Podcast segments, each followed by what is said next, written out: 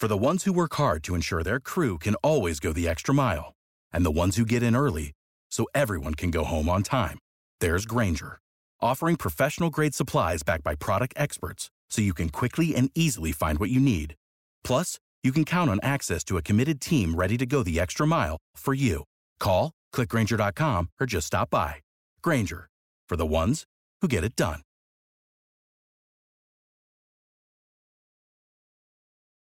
When you need mealtime inspiration, it's worth shopping Kroger, where you'll find over 30,000 mouthwatering choices that excite your inner foodie. And no matter what tasty choice you make, you'll enjoy our everyday low prices, plus extra ways to save, like digital coupons worth over $600 each week. You can also save up to $1 off per gallon at the pump with fuel points. More savings and more inspiring flavors make shopping Kroger worth it every time. Kroger, fresh for everyone. Fuel restrictions apply.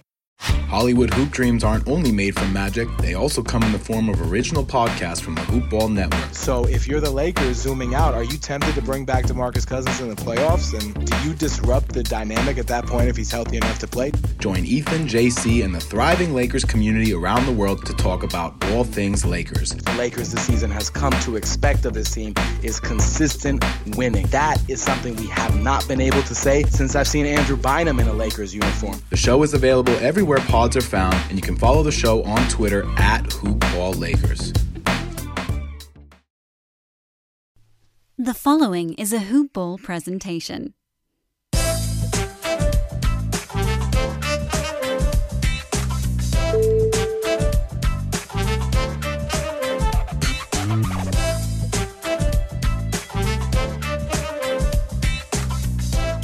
Guys, welcome back. It is I, Lyle Swithenbank, back with another installment of the Pelican Scoop at Hoopball Pels on Twitter, at Lyle Swithenbank on Twitter. A Hoop Dashball presentation, as always. Today I'm joined by a very special guest, Jake Madison. We had a chat over Zoom last week, and we're talking all things NBA resumption and what we can expect from the Pels. I'm so excited for this one. Guys, I've left it pretty much unedited go and have a listen. Uh, like and subscribe as always. And uh, yeah, here it is. How you going, Jake? I'm doing well. Thanks for having me on. Always excited to talk some basketball. Yeah, well, we've got to try to fill the uh, the time in somehow, I think. And uh, yeah, why don't we talk about the resumption? Well, fingers crossed we get there. But um, yeah, at, at the moment, we look like we're about the four week mark from us getting some actual basketball back. Yeah, you know, they've got to get there in the first place. And I, I've been pretty uh, pro NBA restart and pretty pro bubble on what they're doing and think it might actually be safer than, you know, these players back in their home markets to an extent. Look at like a guy like Nikola Jokic going to a club in Serbia and, you know, most likely getting coronavirus there.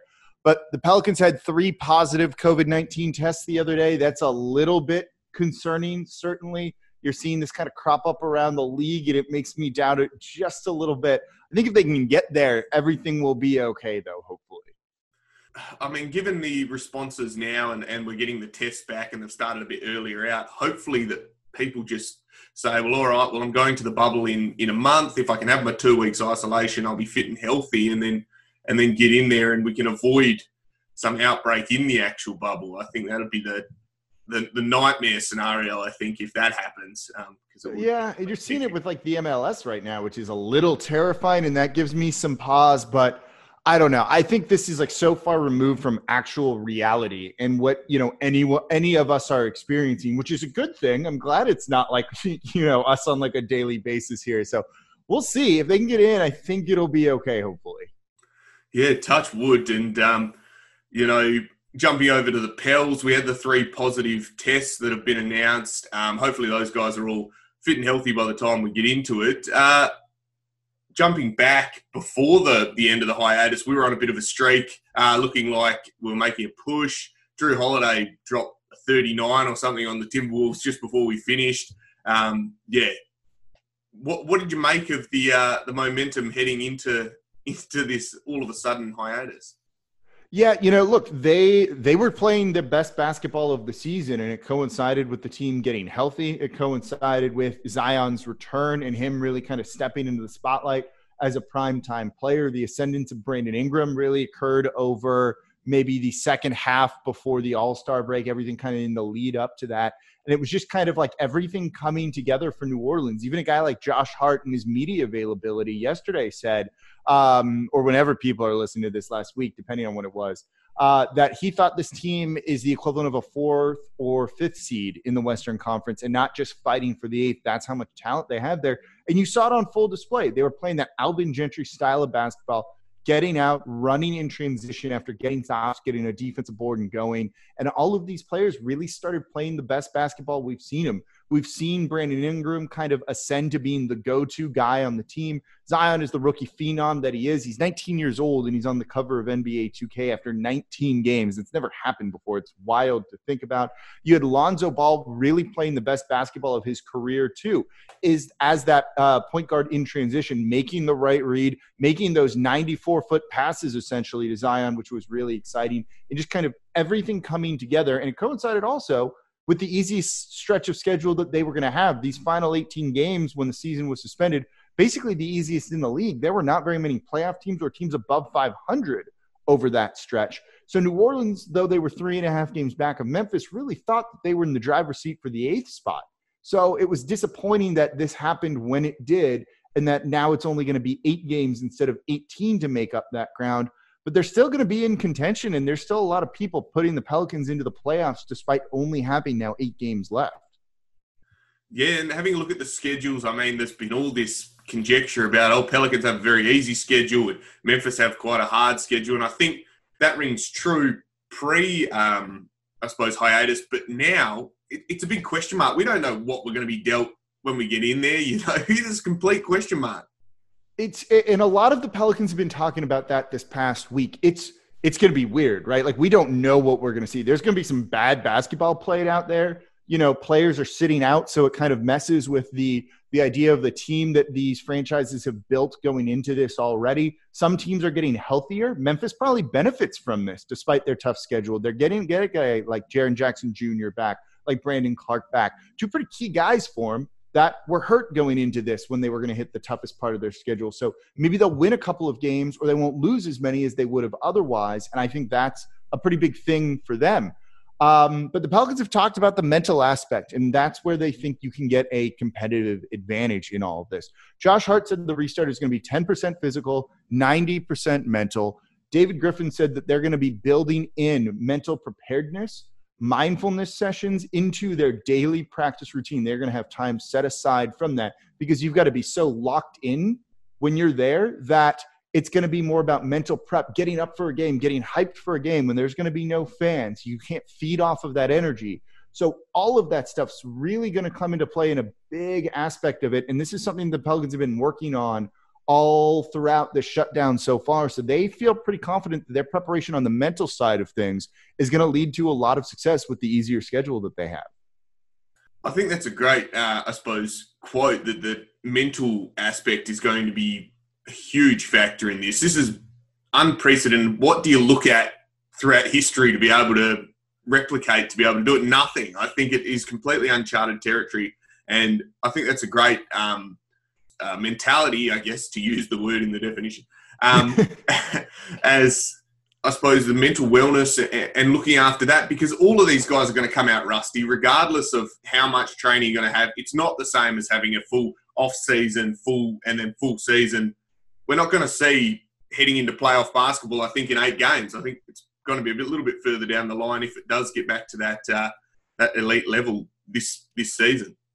Yeah, no, absolutely. Like you're going to see some, t- like you're going to have a game where a team shoots like 15% from three just because it's so weird. They don't have their legs under them for whatever reason. You know, there, there's no home court advantage for anybody. And that the biggest thing is, you know, uh, when you're playing in the season, sleeping in your own bed, having a regular routine when you're at home, not living out of a hotel.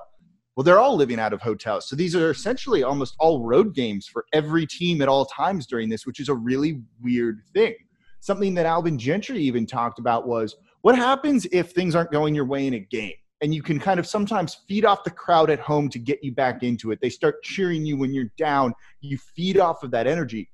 Where do you get that from in a game in this situation? The pumped in crowd noise is not going to have the same effect. Not seeing the people standing yelling for you. That all matters. And he pointed to the bench And this is where teams with really good team chemistry that are really bonded together, that have a lot of fun together, a team like the Pelicans, are going to have an advantage because it's going to really be on your guys on the bench, the guys sitting down, not in a game, to cheer you on and get you back into this. And the Pelicans have great team chemistry. They all hang out together and have a lot of fun with each other. And I think that gives them an advantage in all of this because you're going to need that bench to really come through for you just with, you know, whipping the towels around over their heads and just screaming on the sidelines. It's going to be almost pick-up basketball esque. I know um, back towards the end of the uh, the Australian NBL season, we had our finals uh, games that were played with no crowds, and my team, the Perth Wildcats, usually have a unrelenting, uh, I suppose, home court advantage in the in the RAC arena in Perth. But we played here, and no crowds. We had the cheerleaders were there, and there was a few, uh, I suppose, staff, but otherwise the crowd just wasn't there, and our guys got absolutely hosed. And it's just un, unheard of, you know, that crowd factor and that hype, and you hit a big shot, and you can feel the crowd surge with you, and all of a sudden the momentum's with you again that is going to be very, very hard to draw on. And I think that could be a key factor in, in anyone's success. Yeah, absolutely. Look, uh, we don't know how this is going to go. We don't know what like the game day experience is going to be like. It's going to be weird for fans too watching this on TV and it's kind of oddly quiet in there. You know, this which I guess gives the NBA a chance to really experiment and maybe do something different new, which I think could be good because you should, but yeah, I've got no idea how this is all going to play out. yeah, I, I, it's crazy times, uncertain times. Um, a photo came out today of Zion, or today or yesterday, I think, uh, Zion Williamson. He's been in the gym, he had his mask on. Bloke looks absolutely jacked. Is this just the beginning? Is those 19 games just a little taster? And is this a hiatus, resumption, uh, whatever bubble thing? Uh, is this just going to be a testament to his, uh, I suppose, budding career? I mean, I'm excited to see this guy. Yeah, he he looks good. That picture that came out of him wearing the mask, where he looks just unbelievably fit. And this was a big question. There's questions about his weight going into the season after the injury. And then there were going to be questions of like, is he going to be in shape going into the bubble, or has he just been sitting down the whole time? Well, the answer to that question is straight up that picture where he looks like a damn superhero in that. But he spoke to the media the other day too, and he had said he was on the court working out every single day.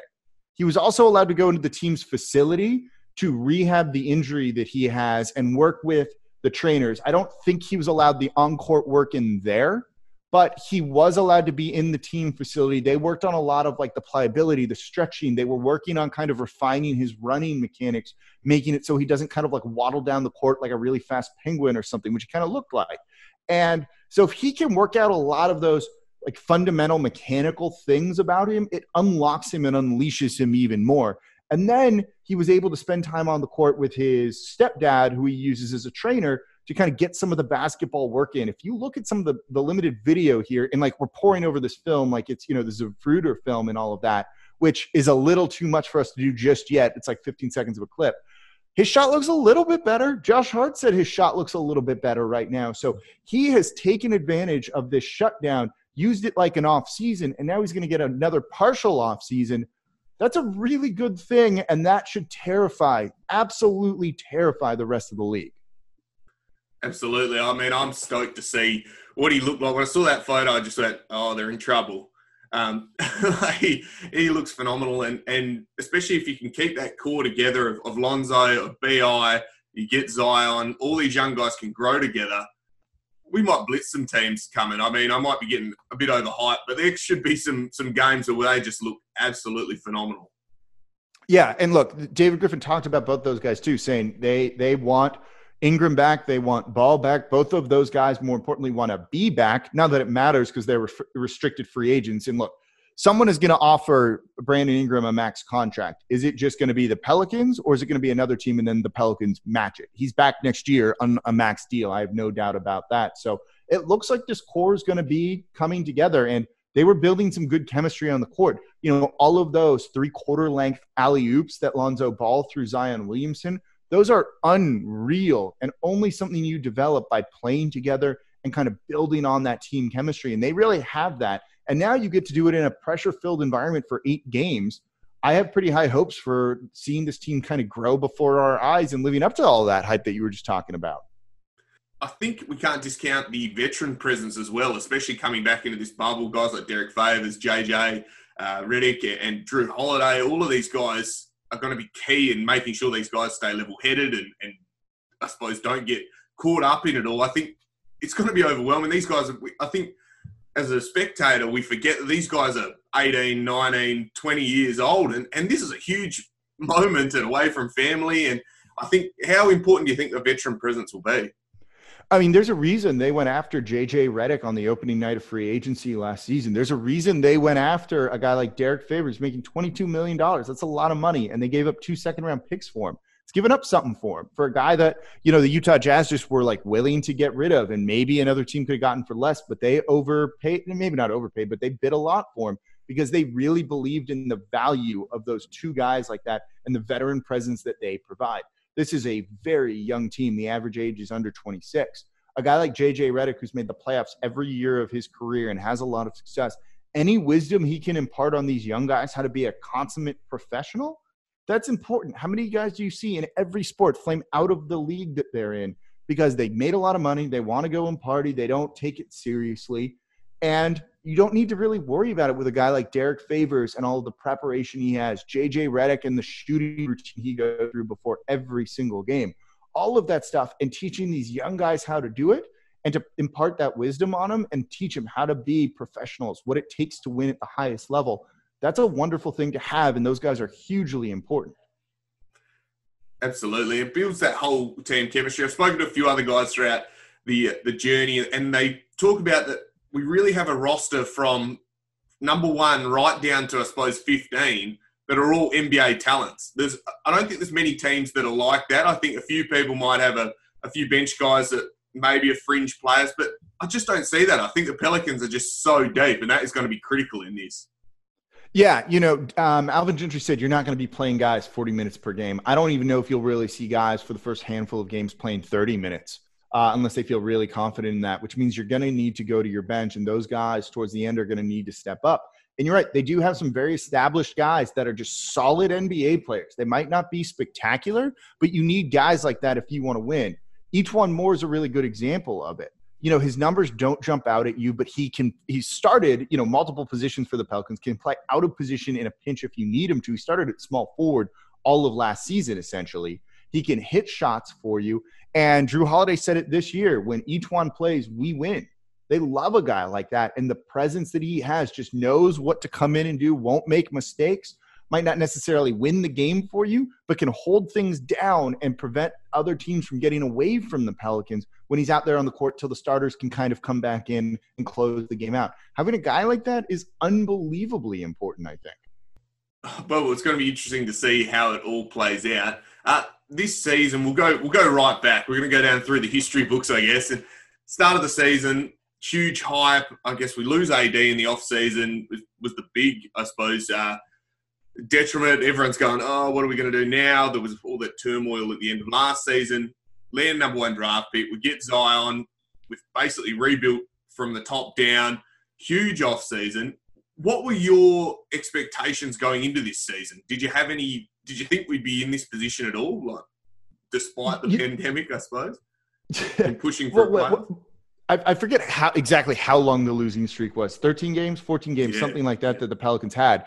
Once they hit that, I thought there was no chance of the playoffs. I thought at that point you kind of shift your season objectives to improving.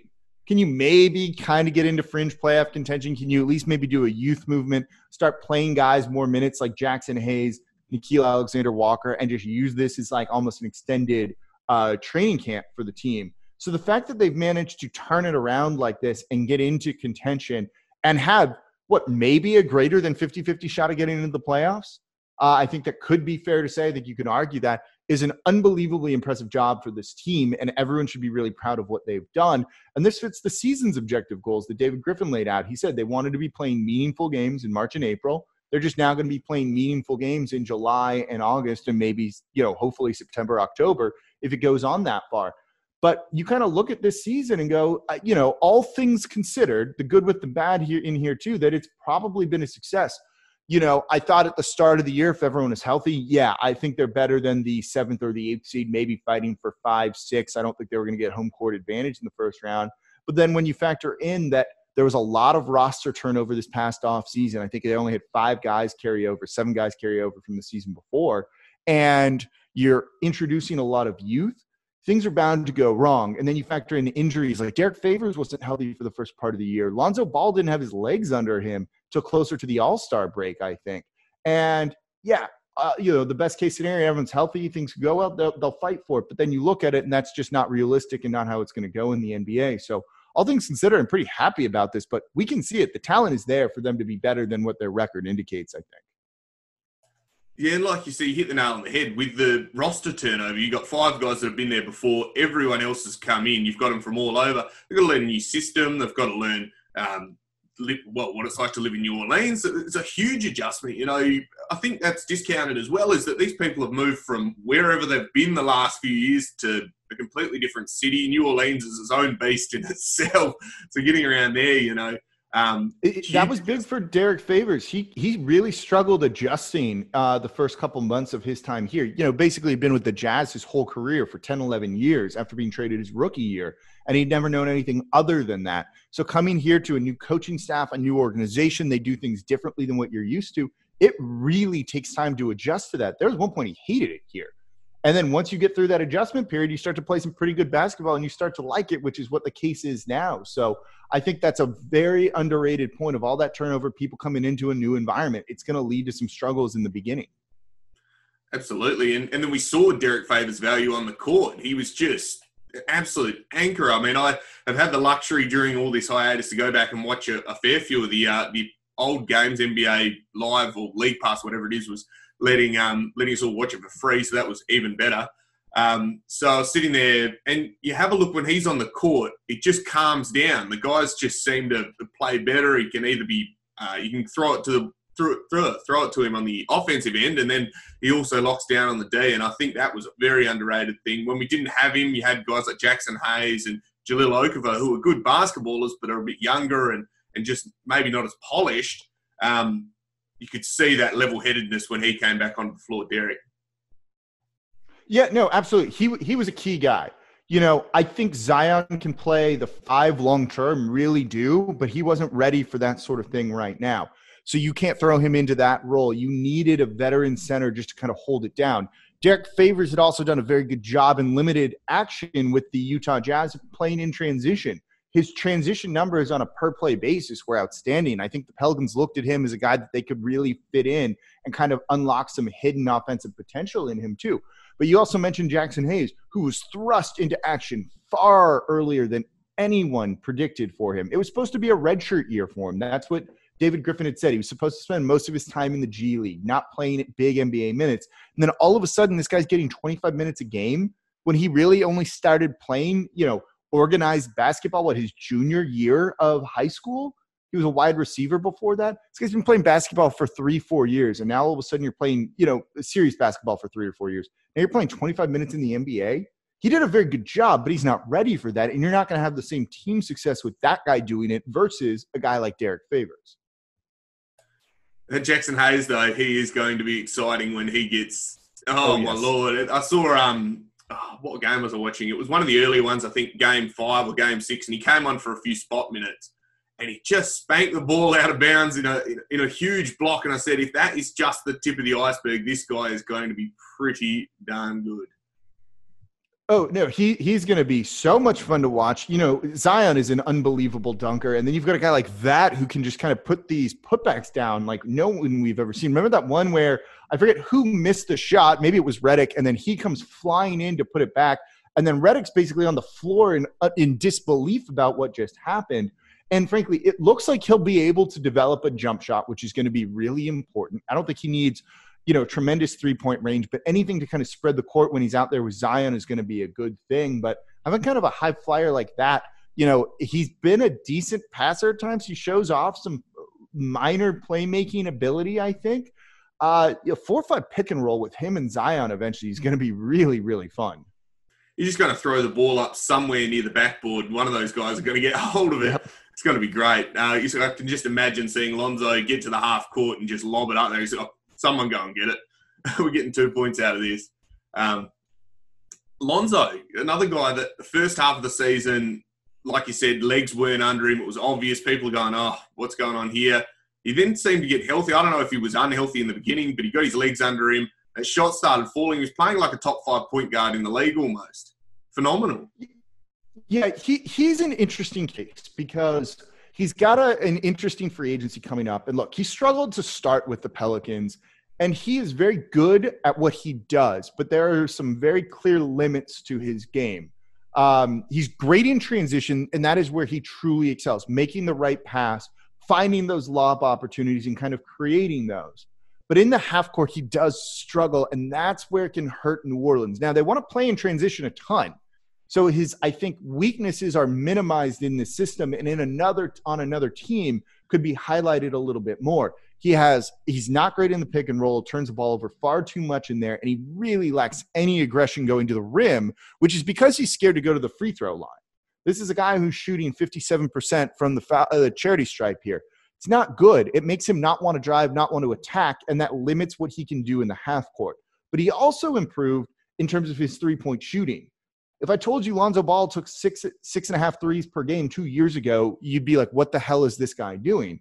except he's making his three point shot at 38%. That is more than respectable in the league and made him a credible threat this season. So his free agency, I think, is going to be really interesting because he's arguably more valuable to the Pelicans and the style of basketball that they play than any other team out there.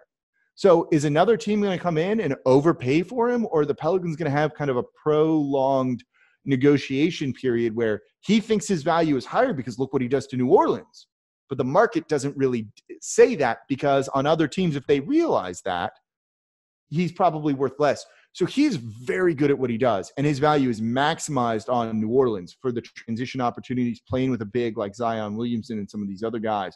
But his weaknesses are minimized too. So it's going to be interesting to kind of see how they use him going forward. And I'm a little bit worried about him in the bubble in terms of play because if all of these guys aren't in as great of game shape as they could be, and you're not running in transition as much as you might, and you're playing a slower game, a more half court based game, is he going to struggle? Or is he able to turn the corner here and use these eight games to really highlight that he's an improving player and he's only going to get better in every phase of the game?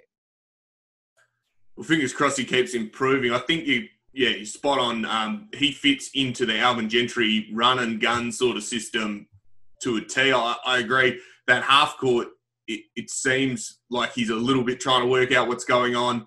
Um, maybe overusing the ball, and if he's not going to drive, all of a sudden guys like JJ Redick and Josh Hart and guys that spread the floor are just negated because they're not getting these open looks. BI as well somehow developed a three point shot overnight, which we were pretty happy with as well. Um, that confidence from BI, phenomenal as well. Another guy that um, took that next leap and looks like a, a Kevin Durant light, and hopefully he keeps heading that way. Uh, that's what I was going to say. This guy has so many shades of Kevin Durant in his game. Uh, Kevin Durant light is a great way to describe him. He's a stud. Like there's no other way to put it. This guy's averaging almost 25 points per game at one point this season for New Orleans. He can rebound well enough, the three point shot and stretching it out. And if you look at his shot chart, it is very different from what it was a season ago. He's shooting 39% from three, close to 40%. Like, this is a guy who is a credible threat to score wherever he gets the ball. His mid range game is good too. I know, you know, in terms of analytics, you don't like that long mid range shot. When you have a guy who hits it close to 50%, you like that shot. Ingram can do that. He is a credible threat to score anywhere on the court. And it's been wonderful to see. It's also been really nice to see him kind of grow into that alpha guy, the go to guy originally in the absence of Zion Williamson, but even sometimes there with him out there of like, you need a bucket, this guy's going to go and get it for you. Oh, they're playing the Jazz and Donovan Mitchell's going off and you need someone to keep pace. Brandon Ingram's the guy. And that big win over the Jazz in New Orleans, he had 49 points, the game tying shot that sent it to overtime over Rudy Gobert. That's awesome. That's the type of leader on the court you want him to grow into, the guy that's going to go out and win you games. And he's he's blossomed into that and adding a three point shot, being a credible scorer all around. You know, there's a reason he's an all star. There's a reason he's going to be in contention for most improved player, and there's a reason he's going to get a max contract this off season. Absolutely, and you can see that confidence. I guess environment is everything. You know, he's come from the Lakers. He had LeBron, and he had these guys. All the championship contention is sitting there. Then they have the AD rumors that um, at the trade deadline, it's like, oh, we're getting rid of all of you we're trying to get AD. That couldn't have been good for your confidence. You're sitting there as a 20 year old bloke going, come on, I'm actually a number two draft pick myself. I'm, I'm pretty handy. If you put your, your faith in me, maybe I could develop into it. I think it's paying off in spades for us down here. Yeah, look, you know, uh, on last season with the Lakers, when LeBron was out for that stretch and he kind of took over, he looked really good. And you can see, like, this guy is a guy who should be like the number one option on a team. And I like that because it also means Zion didn't step into as pressure filled a situation when he returned. You had Ingram. Give Ingram the ball if Zion's having a bad game. It's not all on Zion's shoulders, and that allows him to come along a little bit slower, which I think is a good thing for some of these younger guys. So I think it's awesome that he's he'd shown flashes of it before, and then you kind of trust him. And you know, sometimes it just takes that vote of confidence, a trust from a coach to really unlock the best out of a player, and you're seeing it with Brandon Ingram. The other thing is, you know, he's a very good playmaker. He has been excellent passing the ball this season. He's averaging over four assists per game, and you can see it. You can run some point forward offense with him where you run it through him. And when teams try and throw a double team at him, it's great because he's going to make the right read. That's one thing I'd always wished Anthony Davis could have developed was that passing ability. And he had, he showed flashes of it, but he was getting double and triple teamed all the time, and he just couldn't make the right pass, and it would lead to a turnover. Ingram, you don't need to worry about that. When he's cooking, if teams really try and take him out of the game and send two guys at him, okay, he's going to get the ball to the guy that's open, and that's going to create for others. So it's not just his scoring ability, but what he does for his teammates too. It looks like it was something like his core strength or something that he's improved that ability to go to the bucket and then even alter his shot in in the air. And that's something that I hadn't seen from him before. That confidence that okay, I've actually leapt up already I need to bail out and still find the right read. That's tough to do at any level, let alone a guy that's yeah 24 or, or even younger. And yeah, I, I just am the biggest BI fan. If you ever listen to any of the things, I'm pumping him up um, all the time. Well, it sounds like he's going to be here for a really, really long time. So everyone should be big BI fans right now. Yeah, fingers crossed. Uh, we had another young guy, Nickeil Alexander Walker, up and down season uh, from a rookie his cousin is Shai Gilgeous-Alexander from the Thunder. If he turns into even shades of Shai, we'd be pretty happy with that. That guy's um, the same build, uh, and if you can get that confidence, I heard uh, rumblings that he follows JJ around a bit and has been a bit like a sponge learning from him. Um, what's the well? I suppose what's the floor of Nickeil? Do you think he could be a, a pretty good player? Yeah, he he's definitely a rotation player. I think. You know, I think after an unbelievable summer league where we were so high on him, you know, he made the All Summer League team. That he kind of crashed down a little bit back to earth in the NBA this season, which is to be expected. Like, uh, you know, how often is the 17th overall pick in the draft making a massive impact for a team in year one? It takes these guys three years or so uh, to be, you know, quality NBA players. He's got the confidence, which I think is really big. The shooting we know can be there. His stroke's good. His form's good. That'll fall with just time and repetition in the NBA. And you know, when you're on a team that's trying to be in playoff contention, you're going to get minutes one night. You're not going to get minutes the other night. You're going to get minutes again. Then you're going to go stretch without him.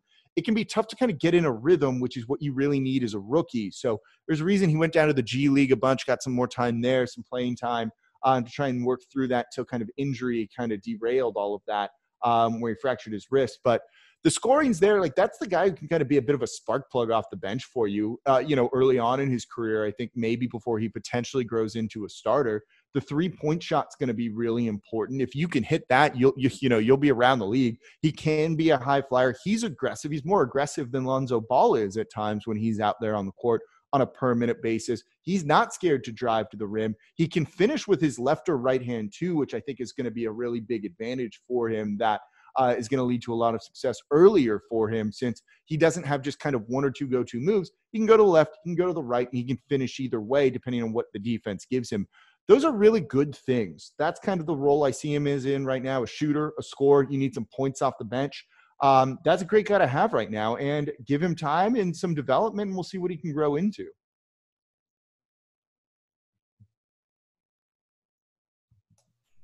Muted myself. I'll edit that bit.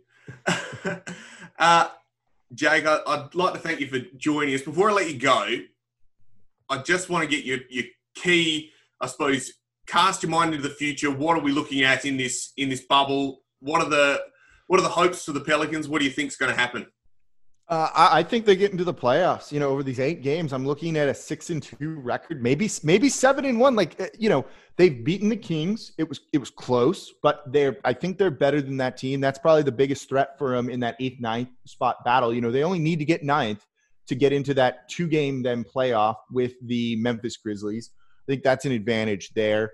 I'm not worried about Portland with a tough, tougher record like that. Noah Ariza is actually going to be kind of mm. key for them too on the wing, where they're pretty thin without a guy like that. I don't trust Melo in this uh, at all, really. Um, so I think they can get in. I think it might be as the night spot, and then you've got to beat the Memphis Grizzlies, what would then end up being five times in a row this season, going five and zero. Oh. That's tough. I think they're much better than that Grizzlies team though, and we've seen them the two you know the two meetings they had, they basically blew the socks off on them both times. So I feel confident they're going to get in as the eighth seed, and they're going to end up with a date with the Los Angeles Lakers and Anthony Davis in the first round. Might not do well in that series, but that's a lot of fun. That puts a lot of pressure on these young guys to really rise to the occasion. And if they do, even if you get swept in the first round, but you rise up to that moment, that's a sign of growth for this team and is going to put the league on notice that this is the team to watch going forward. Jay, that's summed it up perfectly.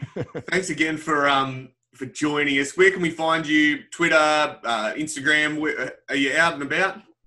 So not on Instagram, but on Twitter, you can find me at Nola Jake. I host the Locked On Pelicans podcast, which normally is Monday, Wednesday, Monday through Friday. We're now Monday, Wednesday, Friday. Wherever you get your podcast from, just search Locked On Pelicans. So we're going to be breaking down everything going into the bubble, already doing it. Have some great guests lined up on the show, too. So it's going to be a lot of fun. And I'm excited to get some basketball back. Oh, phenomenal. Thanks again for having us, guys. Make sure you head over there and, and have a listen to Locked On Pelicans. Very, very excited. So grateful that you're on here. And, and Jake, thanks again for, for spending some time with us. Of course. Thanks for having me on and talking to basketball. It's been good. Cheers. Guys, I had a great time chatting with Jake the other day about the NBA resumption go and check out Locked On Pelicans. He is a phenomenal talent and wealth of knowledge on the Pelicans. So make sure you go and do that. Guys, as always, go and support our sponsors, manscaped.com. Use the code HoopBall20 for 20% off and also free shipping. There's plenty of awesome gadgets that you can get over there in terms of shavers and accessories. So make sure you go and jump on and support those guys, the guys that support us. Um, as always, I'm Lyle Swithenbank at Lyle Swithenbank on Twitter at HoopballPels for the show, and I think I'll leave you with that. We'll see you next time. Bye for now.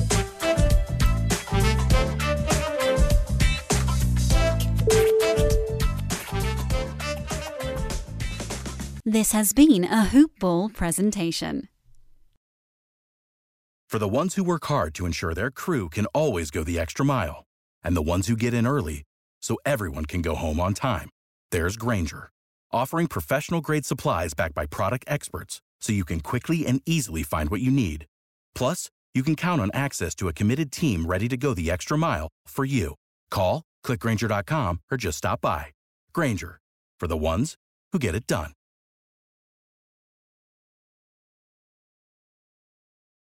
When you need mealtime inspiration, it's worth shopping Kroger, where you'll find over 30,000 mouthwatering choices that excite your inner foodie. And no matter what tasty choice you make, you'll enjoy our everyday low prices, plus extra ways to save, like digital coupons worth over $600 each week. You can also save up to $1 off per gallon at the pump with fuel points. More savings and more inspiring flavors make shopping Kroger worth it every time. Kroger, fresh for everyone. Fuel restrictions apply.